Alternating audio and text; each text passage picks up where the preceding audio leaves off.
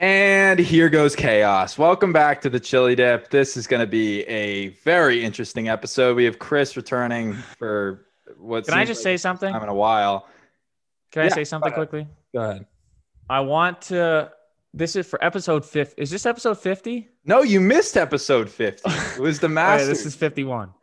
In honor of episode 51, halfway to 102, everyone who's listening, thank you. We've never said thank you to our listeners. Thank you to our listeners. We appreciate everyone. Keep listening. We have good stuff coming. We have a lot of good guests. That's all I'm going to say. We'll announce them later. well, what's what's one hundred two? What's the significance behind one hundred two? Well, it's, I thought it was episode 50, so it's going to be an honor of episode 50. Oh, but if it's 51, it's an on. You know, we're Well, now halfway it to just 102. seems completely arbitrary. So We're halfway to 102. Halfway to one hundred two. That's our Road to 102. If we hit one hundred two, we're just vibing. Probably won't get there. I mean, we'll see. We we, we will. We'll troop it. We're joined by our good friend Colin Sargis, aka the I was gonna say, are you guys gonna introduce to me, or do I got to introduce myself here? Just talking Uh, about. We're gonna wait for how long you could sit there awkwardly. Colin was saying before the pod, he he might not say a single word. So we're already doing better than we thought here. He's he said like six words in the first two minutes. So congrats, Colin. Great entrance. you guys had 50, 51 uh, episodes of this, or is it fifty-one followers? no, no, no, no. 51. Come on. I mean, what are we running? Don't like dis- like operation here? We're 50 Sorry 51. about that. I didn't realize you had fifty-one episodes. That's incredible. Thank you. Yeah, it's it's uh Yeah, thanks for listening. thanks for tuning in every week. clearly he's an avid avid listener. Oh, that's horrible. I apologize. Now I've listened to a few episodes. Thanks. Paul I really was probably appreciate the best episode early on. That was a great interview that Chris had with him. Um, Obviously, that was good. last week was great. Honored to be following Whitney, and uh, hopefully, hopefully next week is just as good. Right? I don't know what you have in tap, but Yeah, we yeah, every- don't give anything away. can't give anything away, but we've got some good stuff on the docket. So Colin is we play a lot of golf with Colin. He's a member at our our home course and his big Achilles heel, he has never broken par at the course. He's come close a lot of times. It's just one of those things hasn't gotten over the hump yet. Never You know, beaten Donna, uh, I guess that's a great way to introduce myself. Thanks, Chris. Um, tough to beat Donnie Ross, you know. He's a tough guy to beat. I mean, he's a tricky bastard. You know, his greens, they'll get you. Fitzy, what's your low at Braeburn? Uh, 68. How many times shot- have you broken par there? How many times? Probably 20. I don't know. Wow. Okay. Yeah. Right, I three putted oh, 17 from 15 feet last year and then hit it to a foot on 18 to shoot 68. So could have gone lower, could have been borderline course record watch, but eh, we're not going to talk about that. You think you were on Macario watch? I wasn't, I was actually only one under through the front nine and, and then I just started going deep on the back. But Just popped off. I, I actually was five under through six last year and it got dark. And that was really uh, one of the worst moments of my life. That one will keep you up at night. Yeah. We was playing late in the afternoon. Yeah, we were just playing late in the afternoon, and I I hit it to like two inches on five from 260, almost made albatross, and I was just off and running. And then the sun sets on the next green. You're like, God damn it! You throw a dart on six. No, I think I hit it to 30 feet or something. Wow. Yeah, Pre- pretty special. Let's get to the real golf, though. I mean, who gives a fuck about about my rounds? Stewart Cink, on the other hand, maybe gave us a reason to care this week. He's 47 years old. The guy just won two PGA Tour events in the last like what six months. It's pretty Yep. insane. It's all his Two this son. season, right? He's a multiple time winner this season, given Yeah. that the season. Yeah, he Yeah, won uh, the first event at Safeway of the season. Right. I thought Have we had any other multi winners this season? Him and Bryson. That's it. I mean, so he's in great company. Oh, I guess Bryson with his Winged Foot win, right? Uh, Bryson won. He won Arnold Palmer and And yeah, I guess I guess his Winged Foot Oh, count. I don't even know, but I did see that stat. He's the only other multiple multiple winner this year. I mean, the guy just played insane golf all week. Yeah, like this was his worst round, and he still cruised to a victory. It was almost his best round though, because he didn't need to force anything. He just steadied the ship the whole way around, which is all that he needed to do. Right? Yeah, there's He something to be said about that, He right? made like 20 combined feet of putts today. I think the longest putt he made. I didn't see him tap out on 18. How close was his putt on 18? like a He made a six-footer. decent he made a decent Six putt on, on on 17. He dropped what like a 15 yeah, like footer. 12 footer 10 footer for birdie. Yeah. Those were besides 17 and 18, the longest putt he made was two feet. It's crazy. That's He's just insane. cruising around. So it just must. I didn't really get to watch a whole lot today. Must have been stress-free pars then. I mean, he must have been just lagging it up there because there's no Yep. way he. I mean, the way he was hitting it, there's no way he was scrambling around. No, he was No, just didn't need to, though. No, I mean it's it's impressive. It, it's fun to see his son out there too. I mean, his son's clearly enjoying it. They've got the matching tan line. I, I that was blowing up all week. It was just fun to watch them and see their reaction after winning. Because who knows how long this is going to last for Cink, right? Like he could, he could never. He's probably never going to win again. Let's be honest. He could disappear oh, off the face of the earth tomorrow. Yeah, he But- could, but he's definitely going to be contending. I feel like the next few tournaments if he continues to play the way he does. Right? I agree. I mean, he's been steady all year. What was he at the Masters? T twelve at the Masters, sneaky. I think so. He, Yeah. he earned his Right. way in next year. Par. Yeah. Uh, and he won this year, so he's definitely going to play the Masters next year. I think I I think I heard the stat when he was in the Masters this year. He hadn't played a Masters since 2014, which I think he was away from it for seven years. So the fact that he came back, won, worked his way into the Masters, won again, get to play next year, it's pretty cool. Now, Yeah, I mean, it's Chris. We talked about it last week. Owen and I. Sneaky, really hard to get into the Masters. So as a 47 year old guy, crazy. hard. not a past champion, that's impressive stuff. Right? It's all past champions, really, that are the old guys that play there. Yeah, yeah, you got to be. And then you know you got your Jimmy Walkers of the world who are still riding their exemption from five years ago. R.I.P. Jimmy Walker. He'll, Jimmy Walker will never step foot on Augusta again, probably, for the Masters. in a competitive round. I, yeah, yeah. maybe maybe done he could, uh, for him. maybe maybe he could earn his amateur status back and play the the ANWA, but I don't think I don't think he's playing in the Masters. He's what like 590 in the world right you just now. said Jimmy Walker's going to play in the ANWA. Yeah. I think he has a better chance of playing the ANWA than he does of playing the Masters. That's what a couple resurgent stories this year. I mean, Lee Westwood, obviously, I think he Yeah. hadn't played in the Masters since 2017, so he took a four-year gap, and then his game improved. Well, he thought he played, played last November. November. and he almost he was leading after like the first day. Like he was he was right there, and then he uh, classically Westwood fashion just faded, but he was right there after the first day. I remember. People love the Stewart Cink father-son story this week, which Yeah, kind of 2021 year of the caddy, right? You got uh, Lee Westwood and his and his fiance caddying, and now you got this story with the Cinks father-son out there. do you Did think you the hear kid's what getting his- paid? Do you think he's getting paid? Oh, he's getting this? paid. Yeah, he turned down his job at Delta last year to get on the bag. I knew he turned down a, a job, but I mean, what do you think? Of his course, how could contract's you not pay? How could you not pay your son for losing? Yeah, yeah, that's fair. I mean, Stewie seems like a good guy, but if this was Kuchar, do you think Kuchar's paying his son? yeah, Coochers. Maybe toss him. a Son's getting paid, right? I mean, if you caddy for your dad on the weekend, he's going to pay you. Yeah, in most cases. I mean, we Maybe don't- that's me because I'm a spoiled son, but that's probably yeah, just you. Way to out yourself. yeah, I mean, Did you self hear? deprecating. That's Did you hear what uh his son said on 18? He goes, "Hey, we're built for this. We're built for this." That We gave me- said something. And He he, was like, I'm, "I was ready for a dogfight." He was like, "I was ready for a dogfight, but but no one came to fight." He was like, it was a crazy conversation on 18. He said something in an interview yesterday or the day before. He was like, "Yeah, I'm the one calling the shots out here." Yeah. like, "Okay, Reagan, I don't know about that, buddy."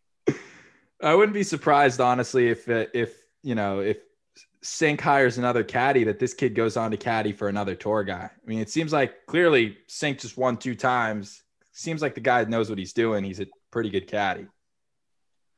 So, you know, would you say that Lee Westwood's fiance can go get a caddy job on yeah, tour? I, I would say so. I I think Helen's killing it right now. She's taking all the pressure off. Although Lee. you can't slap her ass when you will in a six footer. definitely not. But like, Lee Watch what you say, Christopher. Watch what you say. That would get you in some trouble.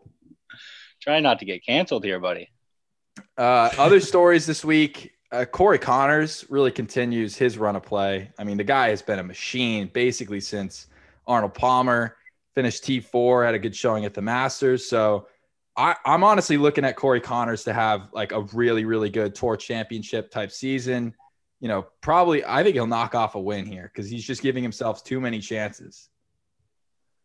I agree. Yeah, he's been playing exceptionally. He's a flusher.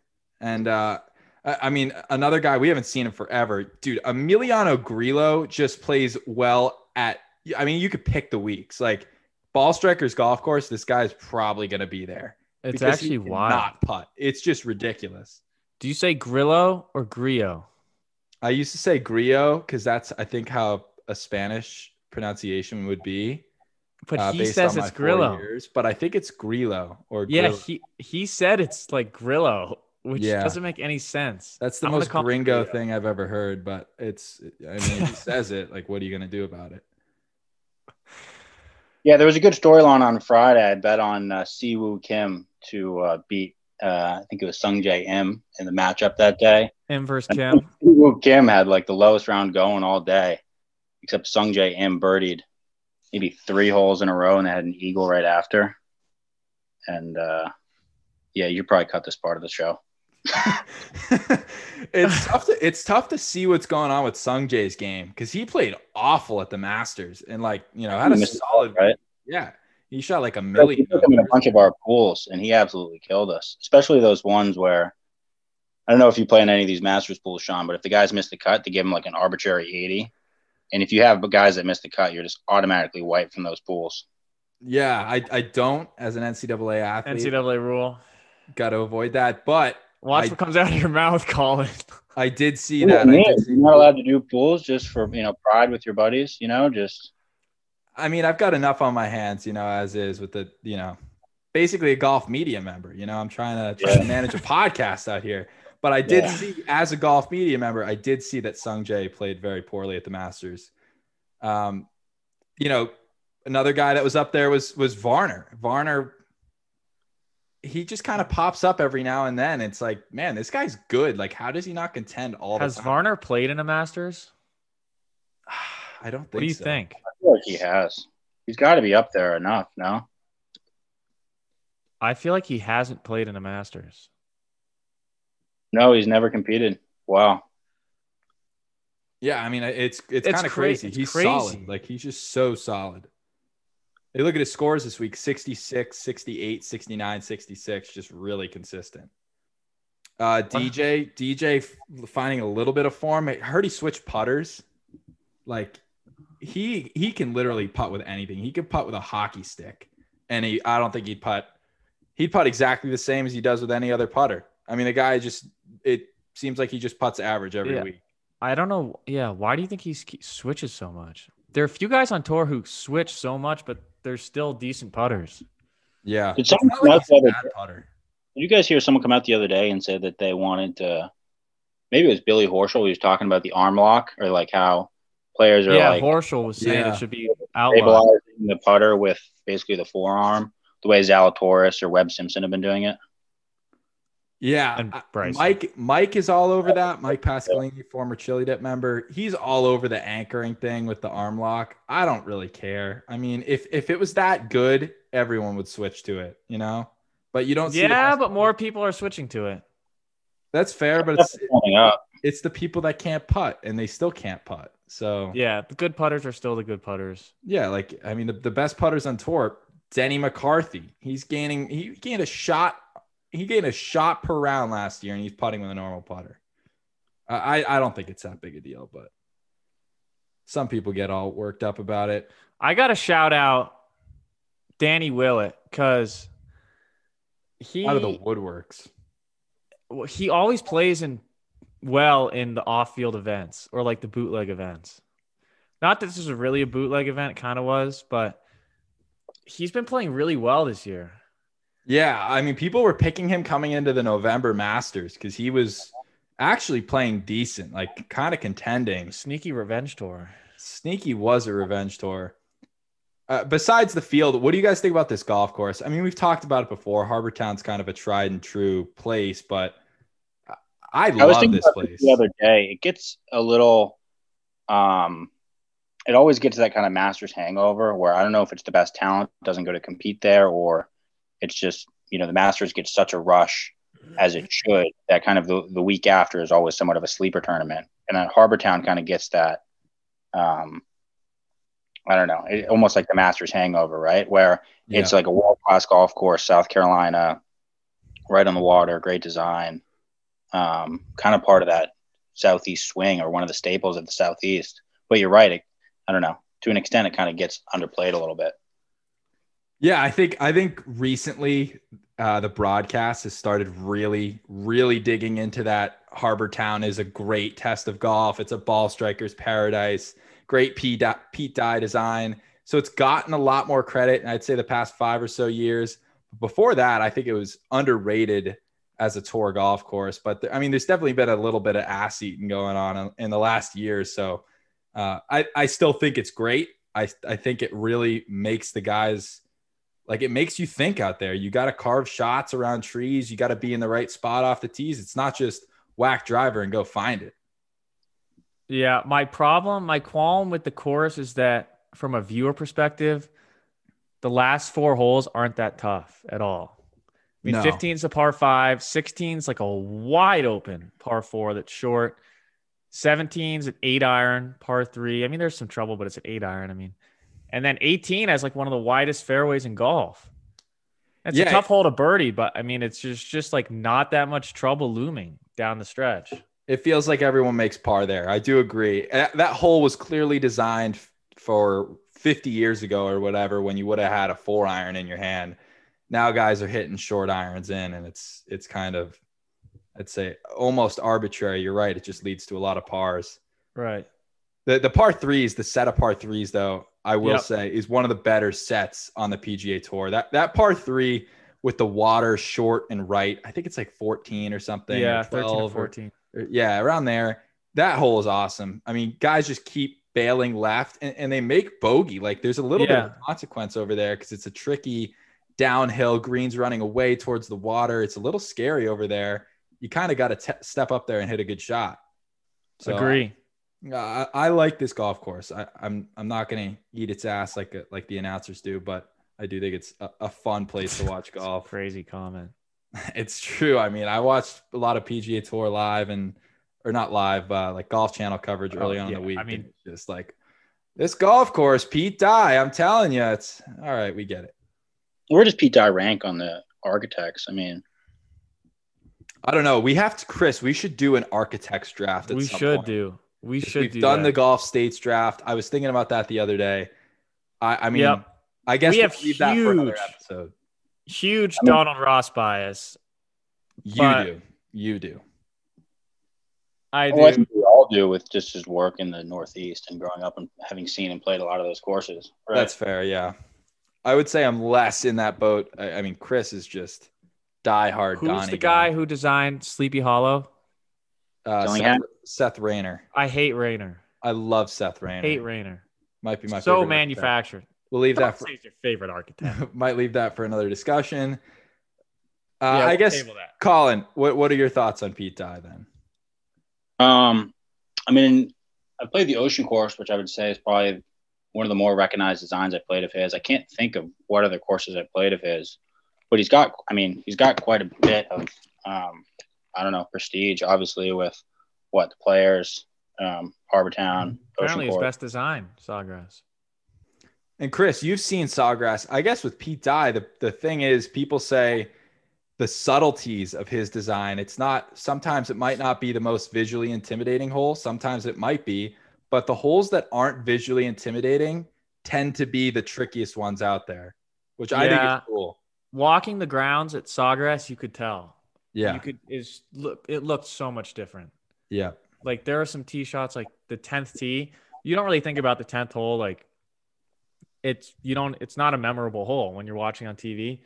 It's one of the scarier tee shots that I've seen and that green is fucked. So like yeah, there are subtle things that if you played the course, you would definitely come to realize. But it's definitely a different type of design, though, right? I mean, it's not a Parkland. He doesn't really have any Parklands courses. It's a lot of force carries. Yeah. Um, right. A lot of water that lurks all over the place, sand bunkers, you know, waste bunkers all over. it's definitely that, that definitely that new design, you know, which fits more of the modern game, you know, long bombers courses, I would say, rather than, you know, a lot of those tight courses up, you'd say in the Northeast. Yeah. Sean, wasn't that course the golf club that we played? Wasn't that a Dye? That was a Pete Dye. And that's kind of what like my reference of his course is being subtle. Like that course was not not overly visually intimidating. You had a lot of room off the tees. You could kind of hit it wherever.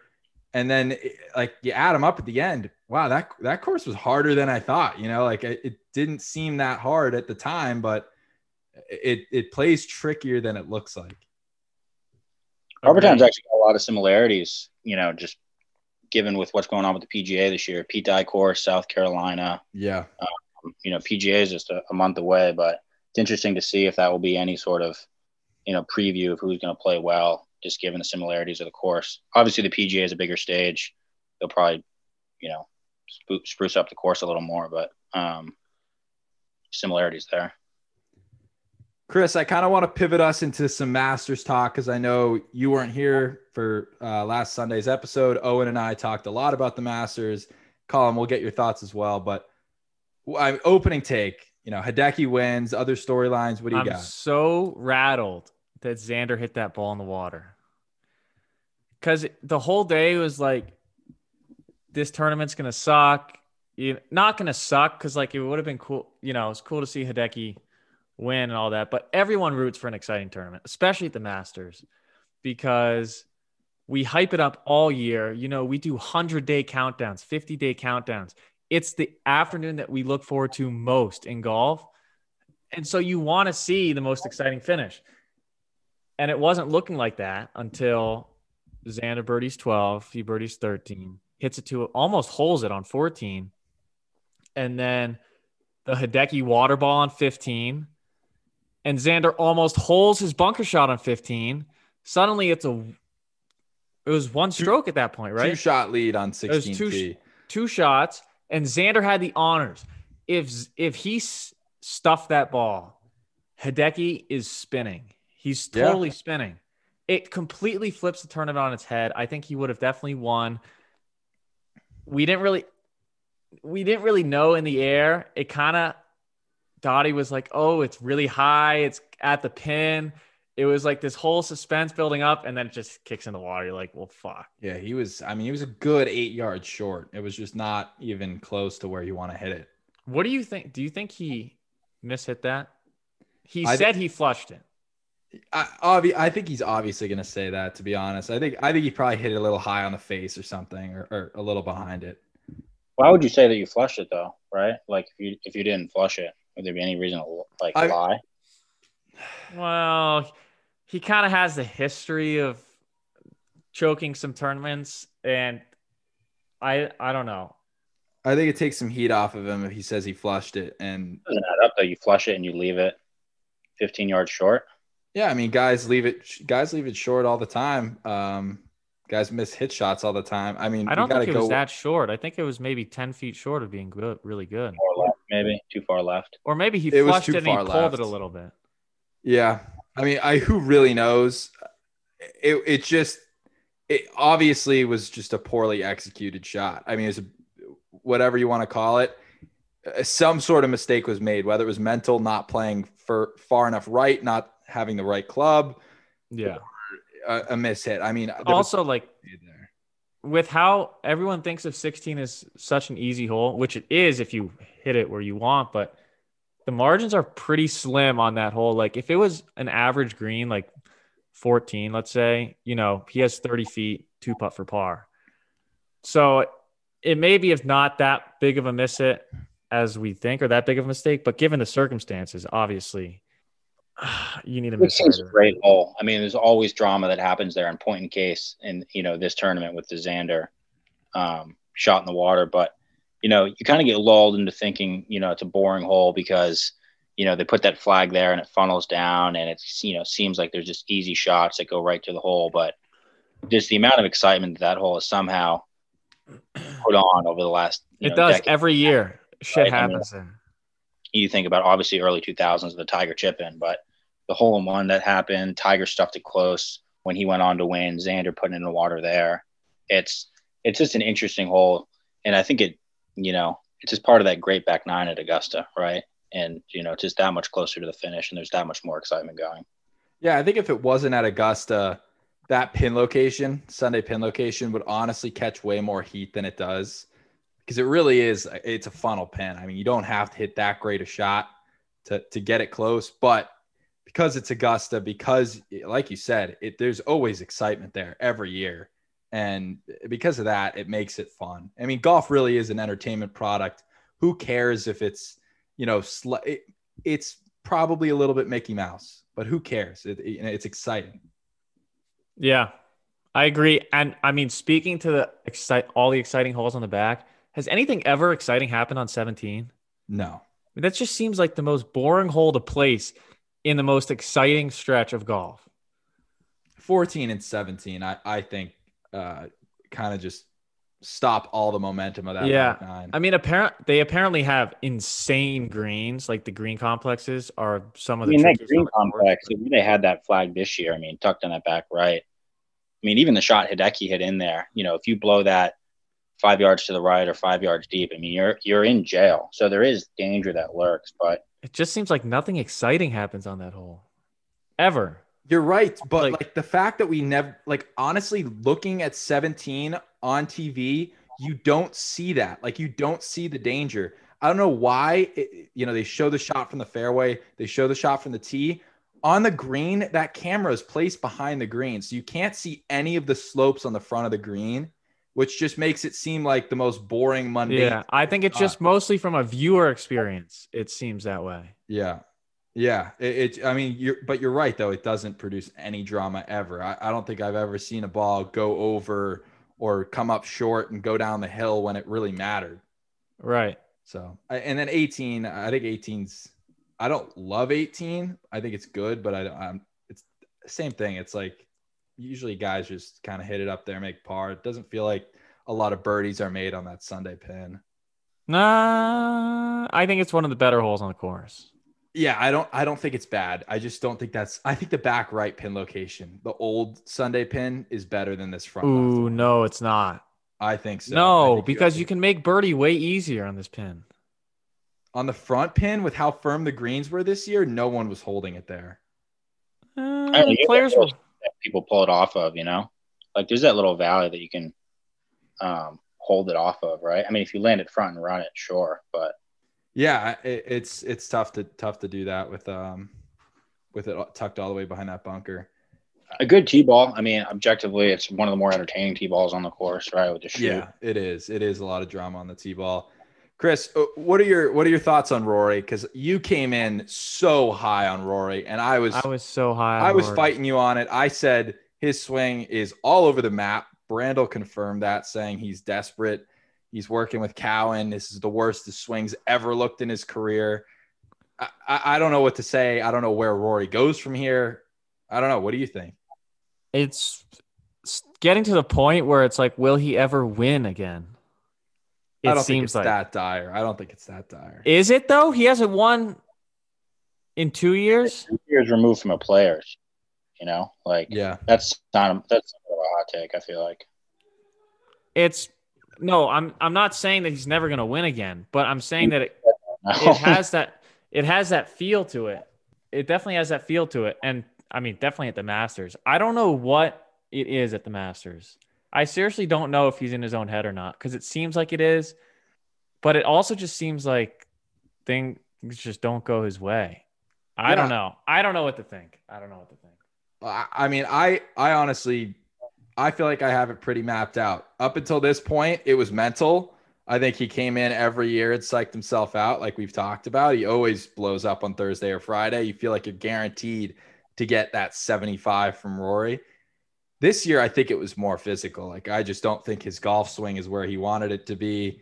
And there's probably some aspect of psyching himself out coming in this year, anyways. But coming in with your golf swing being a complete mess is not going to help you out. He had no chance. He just he needs to reset. I think Cowen's going to help him out a lot. I think he went down the wrong path with that uh, chasing distance thing he was doing. Yeah, that, that was a joke. Outrageous to me. Yeah, it's too bad. Needs... He when needs you, to putt better him- and improve his wedge game. when you He watch some of these tournaments, he absolutely stripes the ball off the tee, and it's he's like he's a machine. He's like a robot. Yeah. He most some one of the more flexible, you know, smooth flowing swings, and he absolutely smokes his drivers. And when he's on, you know, he eats up these golf courses. But his wedge play and his you know his putting, he just doesn't seem to have the feel to get the ball on up and in, you know, at the at the rate necessary to win. Right? Yeah, I mean, look, it's like he, it's almost as if he didn't look at his stats, leading in strokes gained driving, and you know, a hundredth in putting and 125th in wedge play, right? And it's like, look at the look at the board, dude. Like, figure out what you need to work on.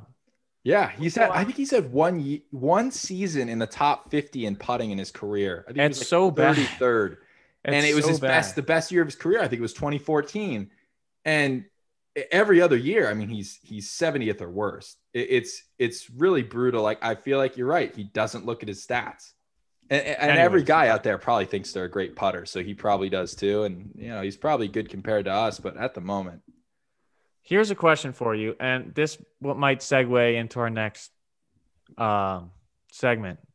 Who do you think's had a better career, DJ or Rory? I know what you're gonna say, Sean, but I, what do you think about that? I'll let I'll let Colin share his take because mine's dead set. I don't want to influence him. I would say just based on like major championships, it's hard to not say Rory, right? Just given how dominant he was, you know, in an early part of his career, definitely had the pedigree. You know, DJ's DJ's had two now, so he's not far off, and he's definitely had a more steady career. Where I think he's DJ's grown and matured more throughout his golf career, whereas I think Rory came out very hot and is now kind of fizzled. So I think DJ's Yeah. definitely making ground on him, but you know, Rory was, you know, ran away with the U.S. Open, you know, lowest as anyone has ever gone at a U.S. Open, uh, combined with two PGAs and a British, right? So, um, I mean, the stretch of golf that he played is hard to overlook, and it's easy looking in hindsight and looking in the rear view, but um, I don't know. It's easy to have recency bias with DJ, I would say, right? So I think so. Let me read you their stats so you can decide for yourself. DJ 27 tour wins, Rory 18. There's nine more wins. DJ has two majors, Rory has four, but Rory has a players. DJ has six WGCs, Rory has three. They both held world number one for about the same time. DJ 125 weeks, Rory 106 weeks. Rory's won two majors by five or more. DJ's won one major by five or more. They've been to about the same number of Ryder Cups. Rory has two money leader years. DJ has one. Rory has three Vardon trophies, which is lowest scoring average. DJ has two. And Rory has three player of the years. DJ has two. And then Rory has a bunch of like European Tour player of the years, order of merits. So Rory's kind of clipped him a little bit on the awards basis. They've been number one for about the same time. Rory has a players and two more majors.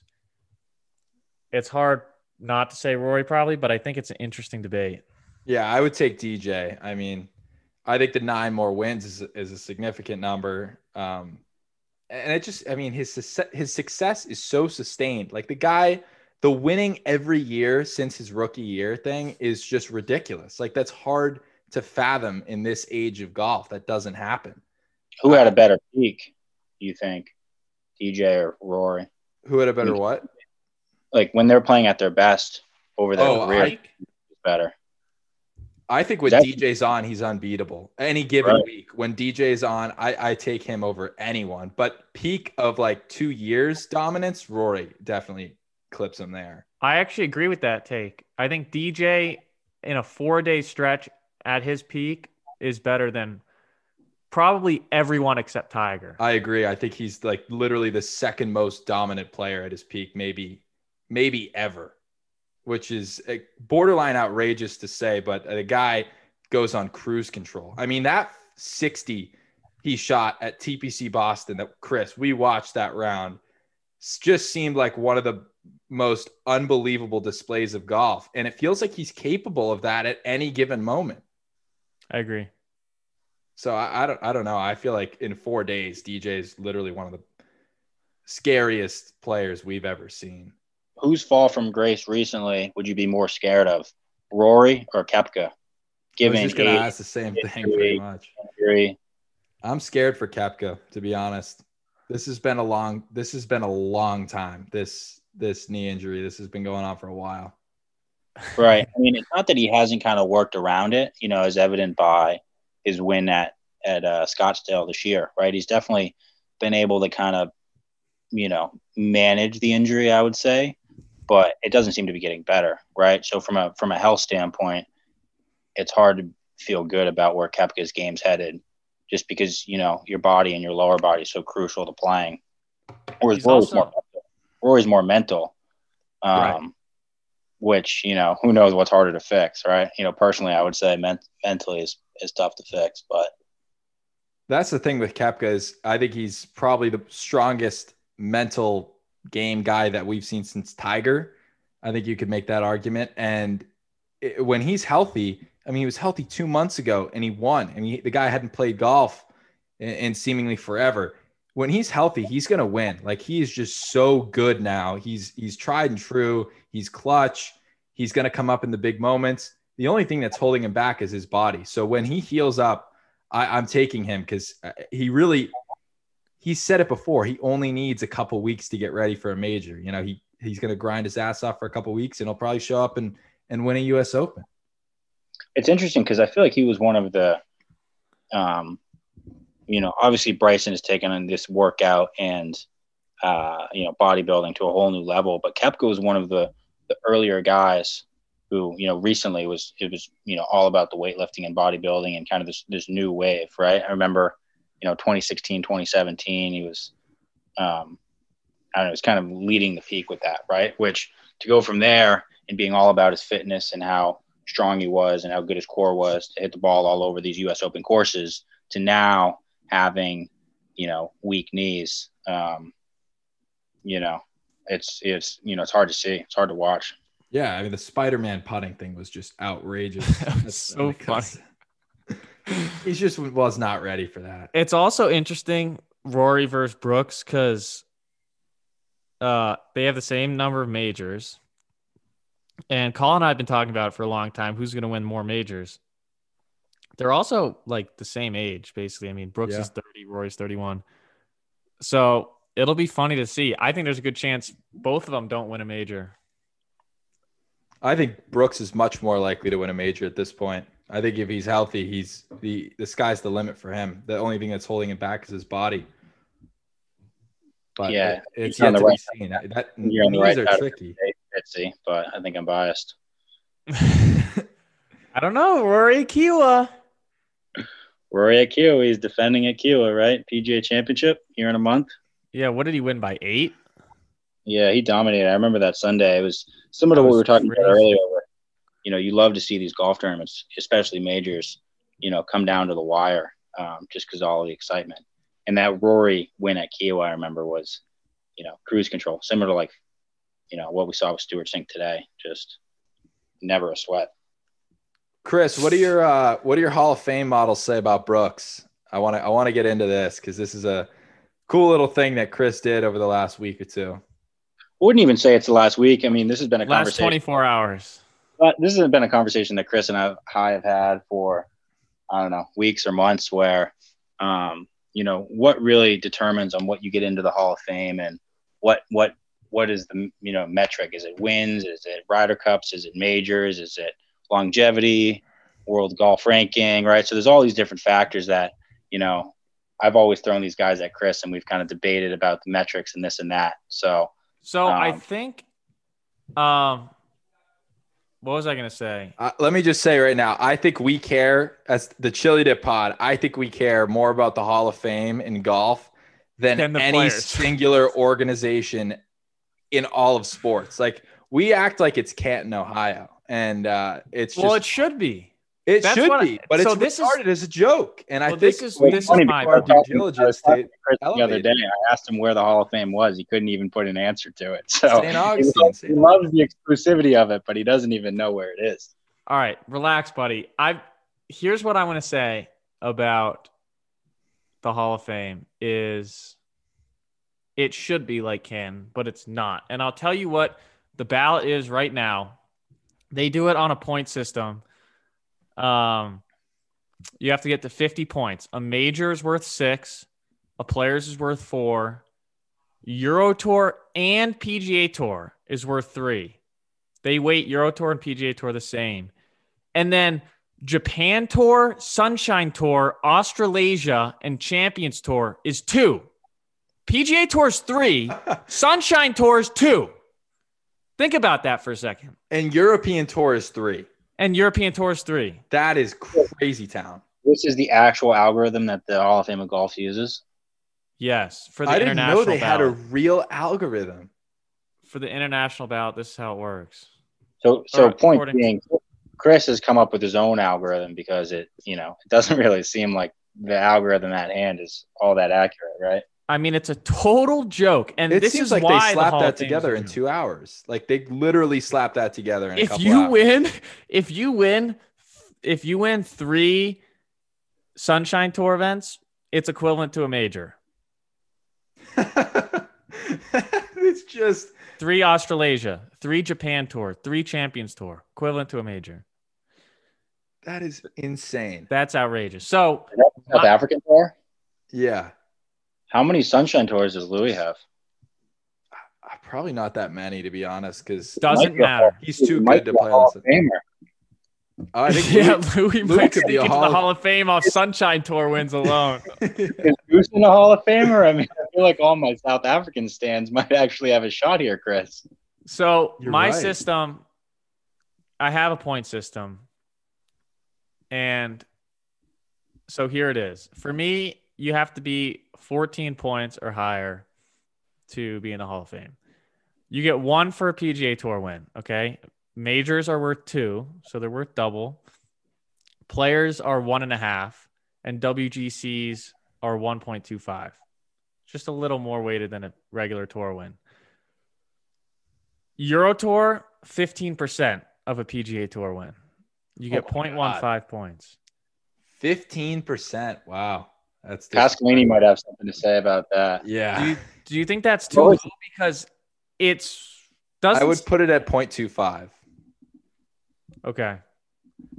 I also Uh, think having majors worth double a tour event is just ridiculously low. Like it should be, I think, five points for a major. That uh, that would put Ben Curtis in the Hall of Fame. that Well, would put Chris, Angel Cabrera in the Hall of Fame. I mean, two majors puts you at if with that metric, let's say it's five, puts you at 10 points. Two majors and four PGA Tour wins would get you in. I think that's a Hall of Fame career. Two made wait, two majors and four tour wins. You think is a Hall of Fame career? Yeah, four separate tour wins, so you'd have six wins. Six Oh, wins and two See, majors. that's why this is where you have to create Canton. That's not good enough. That's not an all-time great. So let me let me just go through. all right, all right. Let me just go, go, through, through. through the rest of the system. We'll argue about this after. USAM, All- all time gr- well, I'll let you go. just just let me go. USAM is one, equivalent to a tour one. Reaching number one in the world with a minimum hold of four weeks, you get two, plus an additional two percent for every week held. Okay, Okay. that doesn't really come into effect, but just to even the scales. If you win a major by five or more, you get an extra point for each one that you do. If you win multiple majors, you get an extra point. Each Ryder Cup appearance, point two. And then for awards, PGA Tour Money Leader, Vardon Trophy, or Player of the Year, you get one for each. And then Euro Tour Money Leader, Player of the Year, or Race to Dubai, you get 15%, you get 0.15, which is the same ratio. And then if you don't win a major in your career, subtract two from the total score. Okay. So Where does, where does President's Cup come into play? President's Cup, I haven't factored that in. You're just at a disadvantage if you're an international player. But it doesn't really make it doesn't really make a difference. What about honestly. Retief Goosen? He's like right on the bo- on the cusp on your. So you want to you want to talk about Retief Goosen, and I'll tell you why he's not a Hall of Famer, or why he shouldn't be, because he is actually in the Hall of Fame. For people that don't know, Goosen has 12 and a quarter points in my system. So he's short in my system. And I think it makes sense. He does have nine Sunshine Tour wins, so right. Probably put him over the edge. That's why he's in. Probably why because he's of in. Sunshine Tour wins. It's a joke. This guy has won two majors, okay, a tour championship, and four garbage wins. That's not an all-time great. To be in the Hall of Fame, you have to be an all-time great. This guy was did not have the consistency, the longevity, or the peak in my mind to deserve a Hall of Fame spot. I think that's valid. Uh, that's mean- a perfect case study of what I was just saying, though. Two PG or two majors and four other PGA Tour. Right. winners. Well, and he's in. Angel Cabrera has two majors. And Angel Cabrera is not getting in strictly based off what's transpired. He's sitting in Brazilian prison. he's he's gonna have a tough time making his uh his inauguration if he gets inducted. is he actually in a prison? Oh yeah, he's rotting away in Brazilian prison right now. It's He's pretty. about to get extradited to Argentina. Anyways, Angel Cabrera is nowhere close to Hall of Fame, yet he's close to the same career as Retief Goosen. They both have two majors. Angel Cabrera is a Greenbrier. Okay, cancel it out with the Tour Championship. The only difference between Goosen and Cabrera is Goosen won the 05 International, which is a Stableford event, which couldn't get enough sponsor money, so they canceled the event. And the 2002 Bell South, which was the week after the Players, so it was basically an off-field event, which was also canceled, and then two Valspars. That's Retief Goosen. Yeah, but he won at Shinnecock, so So he has two majors, and therefore he's an all-time great. He's his So- highest world rank is three. Okay, and That's pretty significant.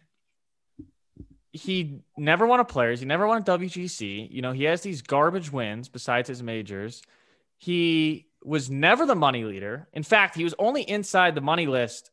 He was only inside the top 10 money of the money list four times in his career. He was 10th, 10th, 8th, and 6th. Yeah, Never but he's a two-time Order of Merit winner on the Euro Tour, so that's got to Yeah, count. Right. Never top five in the money list. He only had one multiple win season. He didn't win his on his last nine years on tour. He he was never in the top four in scoring average in any year of his career. He's never player of the year. I mean, Chris, How can you consider this guy to be in the Hall of Fame? This is what's diluting the Hall of Fame. This is the problem. You have guys like Retief Goosen getting in. what do you consider an all-time great? Like, do you want the Hall of Fame to really only be like the top 30 players of all time or the top 20 players? Because if Um, so, that's a really exclusive Hall of. Fame. That's the smallest. in No, sport. when I think all time great, I think top 50 to 100 player. Okay, well, Retief Goosen's probably a top 100 player in terms of accolades of all time. There's not a lot of two-time major winners. Yeah, but I think that I think you're overvaluing the two majors. I think you need to show more consistency and more longevity. If you're only going to win, if you're only going to have eight good days of golf, I don't think that. I think you need to show more. I think you need to show more than winning two garbage events, two Valspars, and a tour championship. Well, Well, it's just look at- longevity, yeah, right? I mean- it's, more of a, it's more of a longevity conversation. It's you know because you can definitely strike lightning in a bottle and be the best in the world in a weekend, right? But Which I yeah, think but saying so. But and but I think that if you having a hot year should count. Like, but he never had a hot year. He won twice. His best year, he won twice, and he was never in top five in any of these rankings. I mean, at his peak, he wasn't even a top five player on tour. Chris, if you're saying four to eight days shouldn't have that big of an influence on how we regard a player, look at DJ's last last year's Masters win. Uh, that was the most important four days of his career. It was. The most important four days of anyone's career in the last ten or so years, maybe barring Tiger. It- It's the it was so important because people had said he'd underachieved up until that point in his career. That win validated his Totally, a lot of people's minds. totally. I think it's I think it's borderline reckless to say that four four days shouldn't make. No, no, no, no, no, no. That's not what I'm saying because he has he has the rest of it.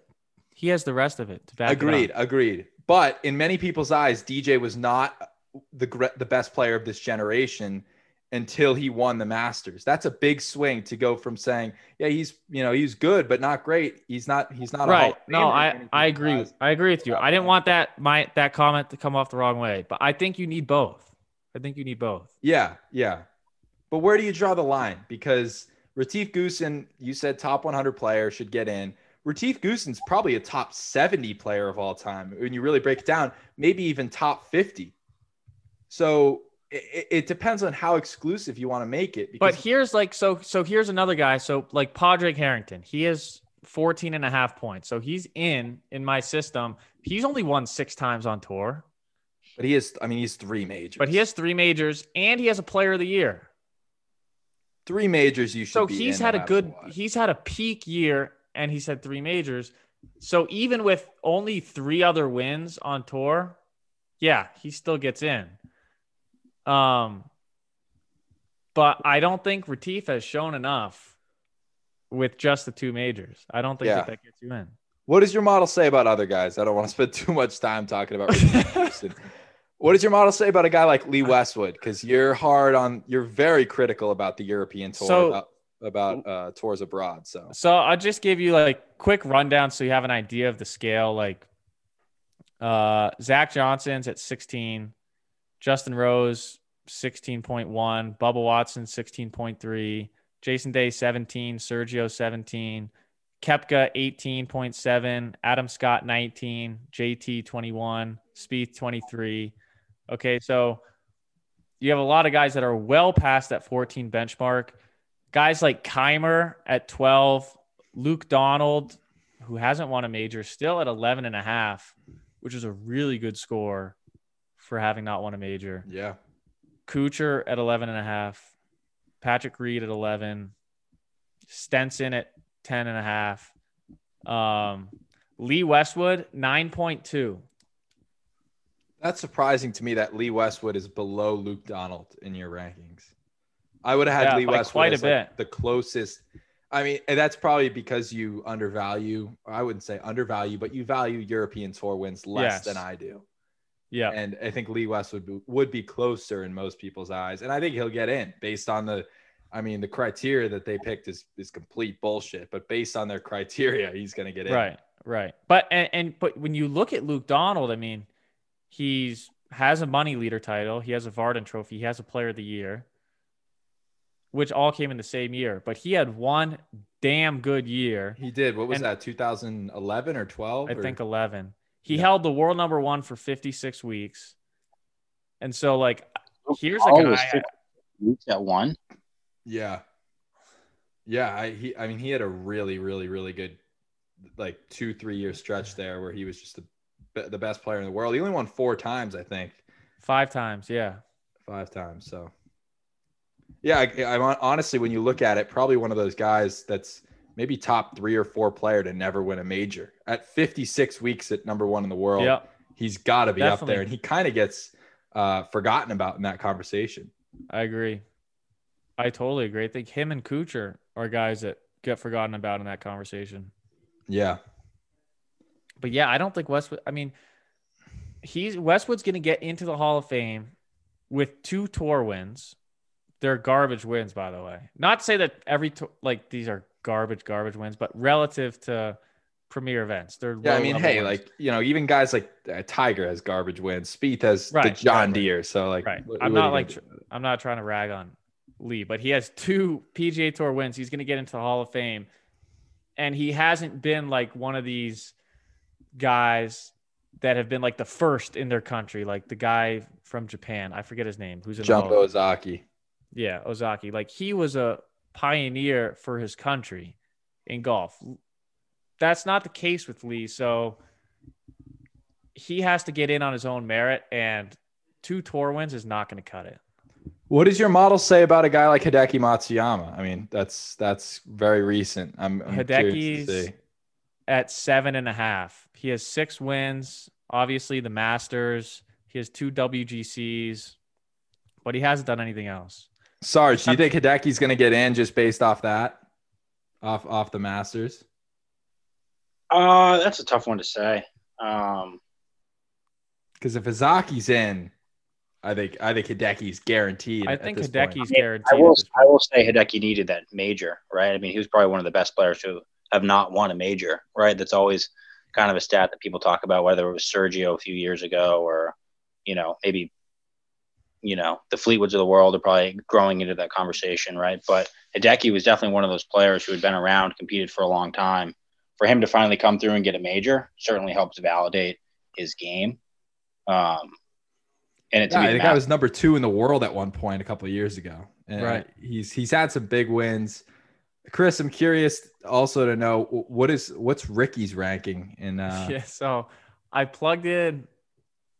There's Ben gotta be Cur- negative factors that are pulling Rickie back, right? I mean, Well, Yeah. the one, the only negative I have in my algorithm is if you don't win a major, you subtract two. So that's like the big drawback. That's But that's a, that's a neg. that's a neg. So I plugged in Ben Curtis, Rickie Fowler, and Ian Poulter. Where would you rank those guys? I know what your your model actually says. I remember looking at this and being very surprised, but I would say Rickie's at the top for me, but And I like, there's obviously like extra. Well, Poulter's Poulter's got to have more Ryder Cup, right? I mean, that's definitely got to help. I think the him. Cup does a lot for him. I think I- honestly, I would put it without Ryder Cup. It would be Rickie, Ben Curtis, and Ian Poulter in that order. I think Yeah. Ryder Cup's going to vault Poulter up and potentially get him in. To be honest, That's all Poulter's. You know, I mean, that's that's what his bread and butter is. I mean, that's that's where he's made his his career is through the Ryder Cup, right? More so than anything else. You're probably right. Yeah, the Ryder Cup has probably done the most for Ian Poulter out of any player yeah. in their career, yeah. which is crazy. I mean, the 'Cause guy he's a really, he's not a very good golfer. he's Where really does McDowell? Where does McDowell land for the uh, you know the mid tier English golfer golfers? he's I- I, think he's north he's Northern Irish. Oh, he's Northern Irish. Yeah. That's- What about a guy like Paul That's a Casey? One. because Paul Casey's kind of in the same boat as Ian Poulter. Like plays well in the Ryder Cup, has been on a lot of Ryder Cup teams. Yeah, I And I think think he's Casey's much twice. better than Poulter, though. I agree. I think Casey's Ever won a major right now? He's got to be up there too. he's one of the better ones. Yeah, and he I mean he's really one of the best players to never win five times, given his talent level and how consistent he's been in the last twenty years. Really. I mean, Yeah. the guy's probably played. He's probably played twenty Masters at this point, or fifteen Masters, and I think he has two wins. Like that's amazing to do. That's actually really, really hard to do. I mean, you got to Yeah. stay in the top 50 in the world rankings. You got to you got to be consistent year in, year out to get in and uh, he just has not walked himself into a win. Yeah, Casey's sick. Ian Poulter's, I don't think is even a good golfer. He has three tour wins. wins. They aren't even that good. I don't want to be rude, but he won the Valspar twice and the Shell Houston. Like Who? Casey, those are Casey. Okay, yeah, Oh, he has three yeah. wins. Yeah. So I just guess he has the same as Poulter. How many euros does Casey have? I don't have Casey in my system, 15 euros. and Poulter has twelve. So it's pretty similar. I They're think he's worth sim- putting in your in your model. I think he's a guy that he could end up getting it just based off European tour. It's so bad. So what I was gonna say about Your model is manual entry. We have to put in the stats. It's not drawing from Wik- Wikipedia. I mean, I don't know. Colin, I don't know what you think our budget is around here, but we're working with Excel I'm not going to put in 30 hours to have it draw, you know, You're, you're, Co- dude, you're probably you know, a computer science major. Just get build a Thomas. macros to have it. Case Western. I mean, send that over to him. He'll probably be done with it in an hour. So Rickie's at four and a half points. Four and a half out of 14 to get in. Ben Curtis is higher than him. What about Fred Couples? Is he in your model? No, I was actually I wanted to put Put in, but I put didn't. Couples in because he's the go-to case of the Hall of Fame is a joke because he has one major and whatever 12 wins. But and he has so many wins. I But he has 15 wins. He's What are you 12 talking or about? 15. Well, right, He won well, There's 15 wins. He's on a ton of Ryder Cups, dude. You're right, but people say you should have multiple majors to get in. He's really the go-to case of like people point at him as being, oh, they let that guy in. They let him slide because he's well. Former world number one. I mean, he's checked off a lot of boxes. Yeah, he player- definitely has a better career than Rickie. I, I'm not going to argue that. oh, couples versus Rickie. But they're similar in terms of like the fact that they're very well liked and they're seen as no, like no, the cool they're not guys close. of the generation. They're not close. They're not close. Rickie has right, five wins. Close. Couples has 15 and Couples has a Masters. Yeah. And Couples has hit number one in the world. Yeah. Yeah, I think people discredit Couples' career more than they should, to be honest. To a certain extent, not to get wrapped around the tree here, but there should be like a tier system, right? Because I feel like there's a second tier of golf tournaments where they're more valuable than tournaments below. Like if you're winning the I don't know LA Open or you know if you're winning the Memorial, the more Arnold Palmer versus like winning the Shell Houston Open, right? I mean, yeah, no, that, that's a valid point. Yeah, that would just drop Retief even lower into the rankings. but I think um, the the point that gets honestly a little bit lost here is I think you built a better model than the World Golf Hall of Fame has developed over the last 40 plus years. Yeah, in an hour. You built that in an hour. Like that that is scary. That the fact that there are sports Hall of Fame and Chris Bornhorst, who does not have a degree in statistics or anything, put together anything. an Excel spreadsheet that is more accurate than the World Golf Hall of Fame. Do you so have a do you have a degree, Christopher? In three weeks. Well, you have a degree from undergrad. I have a degree from undergrad. Yeah, I'll get. I'll have my master's degree. I'll be in the big time. Yeah, you'll be big time. We're gonna have to start calling you doctor soon. So, what I'll say, the last thing I want to mention is the Tiger versus Jack. Uh, yeah. so to give you a sense, you know, as we said, Rory has 41 points, DJ is 43, VJ 47, Phil 55. And these are the all-time, all-time grades. Jack 136 and Tiger 160. See, to me, that difference seems too big. And it's I'm a not... big difference. To me, it kind of shows that Tiger had a, easily a better career than Jack. And I, I weighted Jack's, I gave Jack two players, same as Tiger, because they didn't have the players back then. They didn't have WGC. So I gave him the same number of WGCs.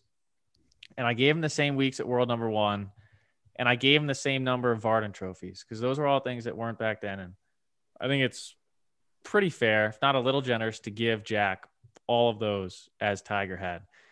Even with that, Tigers, there's a significant gap. I mean, you have to wait the majors. You have to overvalue majors. What would the majors have to be valued at? I know you've messed around with this a little bit. What would the majors have to be valued at? They're at two right now. PGA Tour wins are one to make Jack equal to Tiger because I think you have majors a little bit undervalued. For Jack to pass Tiger, majors have to be 10 to 1. So that's too much. I agree. Uh, but I think 5 to 1 is not unreasonable or 4 to 1. Right. Right. So that definitely closes closer. the gap. That really closes the gap. Yeah. So then it's with 5 it's 205 to 190. Yeah. So that closes the gap. Yeah, I think it, I think it makes an interesting conversation. The fact that you have Tiger a little bit higher, and Jack's career accolades just on a on a piece of paper might be slightly more impressive. Just the fact that he has three more majors, but when you really break it down, maybe maybe Tiger's accolades all put together, and the fact that he did it in a shorter period of time, it might make it closer than people think.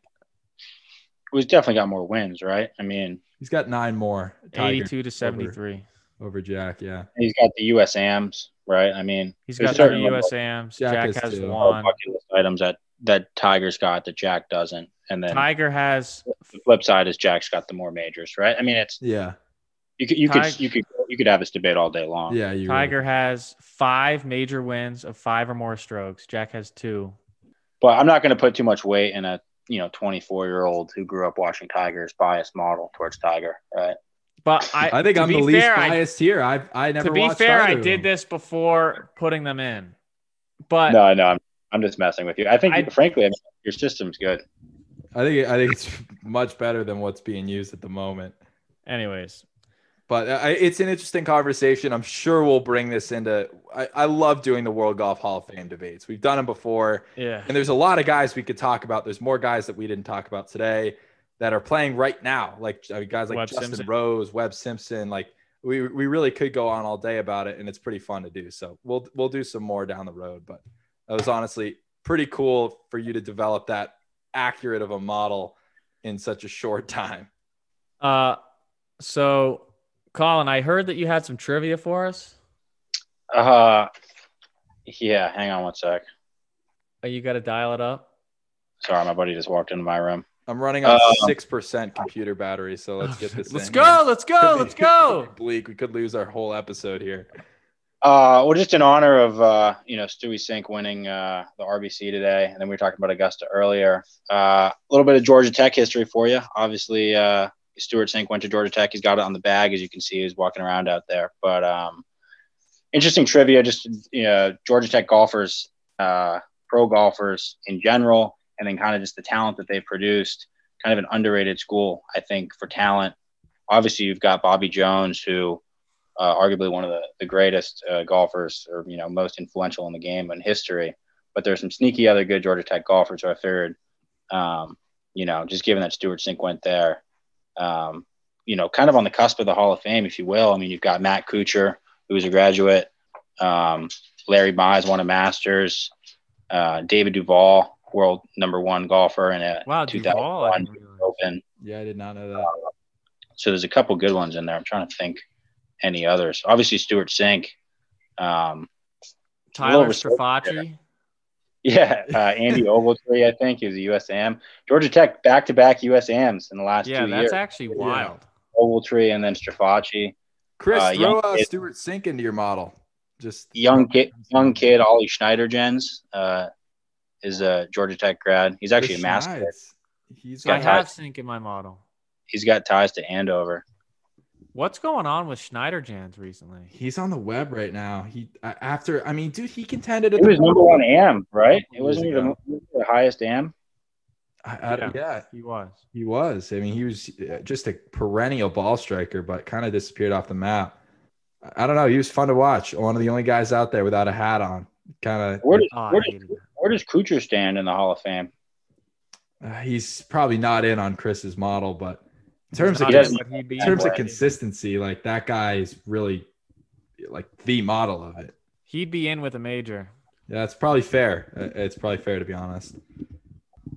Do we have any other any other thoughts from this week, or are we we looking forward to next week? We're looking forward forward it- beyond. honestly, boring golf week. All in all, like Cink just kind of blew everyone out of the water. Almost went wire to wire, but uh, good to see him win. So Yeah, boring golf weeks. You had to get the most electric guest you've had on today. yeah, yeah. exactly. I don't know about that. Boring golf week, potentially boring guest, maybe matches up pretty well. But Sarge, we thank you for coming on. That was fun. Yeah. Hopefully we get some views on this one. And Yeah. uh, you know, this is my claim to fame. So happy to be on the pod. The Chili Dip listeners will always return. Hopefully I can get on the TikTok account some more this summer. So Oh yeah, we'll be dropping fire TikToks. Follow us at Chili Dip Pod. Shameless plug. We'll see you next week. I hit a chili dip. It was off the it was off the hosel. I mean, Cameron Davis is a joke. Mike, you got any Now- takes on the e golf pro tour? You already have iron covers. You already look like a giant pussy. I don't care. I honestly What if don't he give a got struck- shit. He could be six feet under at this point. Whoever WD. I didn't watch a single bit of it, but I'm gonna chirp at the Fairmont St. Andrews because of the name. Yeah, Paul Webb is- Tesori. Paul Tesori, friend of the pod. Niemann, friend of the pod. Friend of the pod. Yeah. Friend of the pod, Aunt Betsy. Tyrrell Hatton? Are you kidding me? and there's a raccoon. No joke, like 20 feet away. From Florida. Say Florida, I'm hanging out. No! You can't say Florida!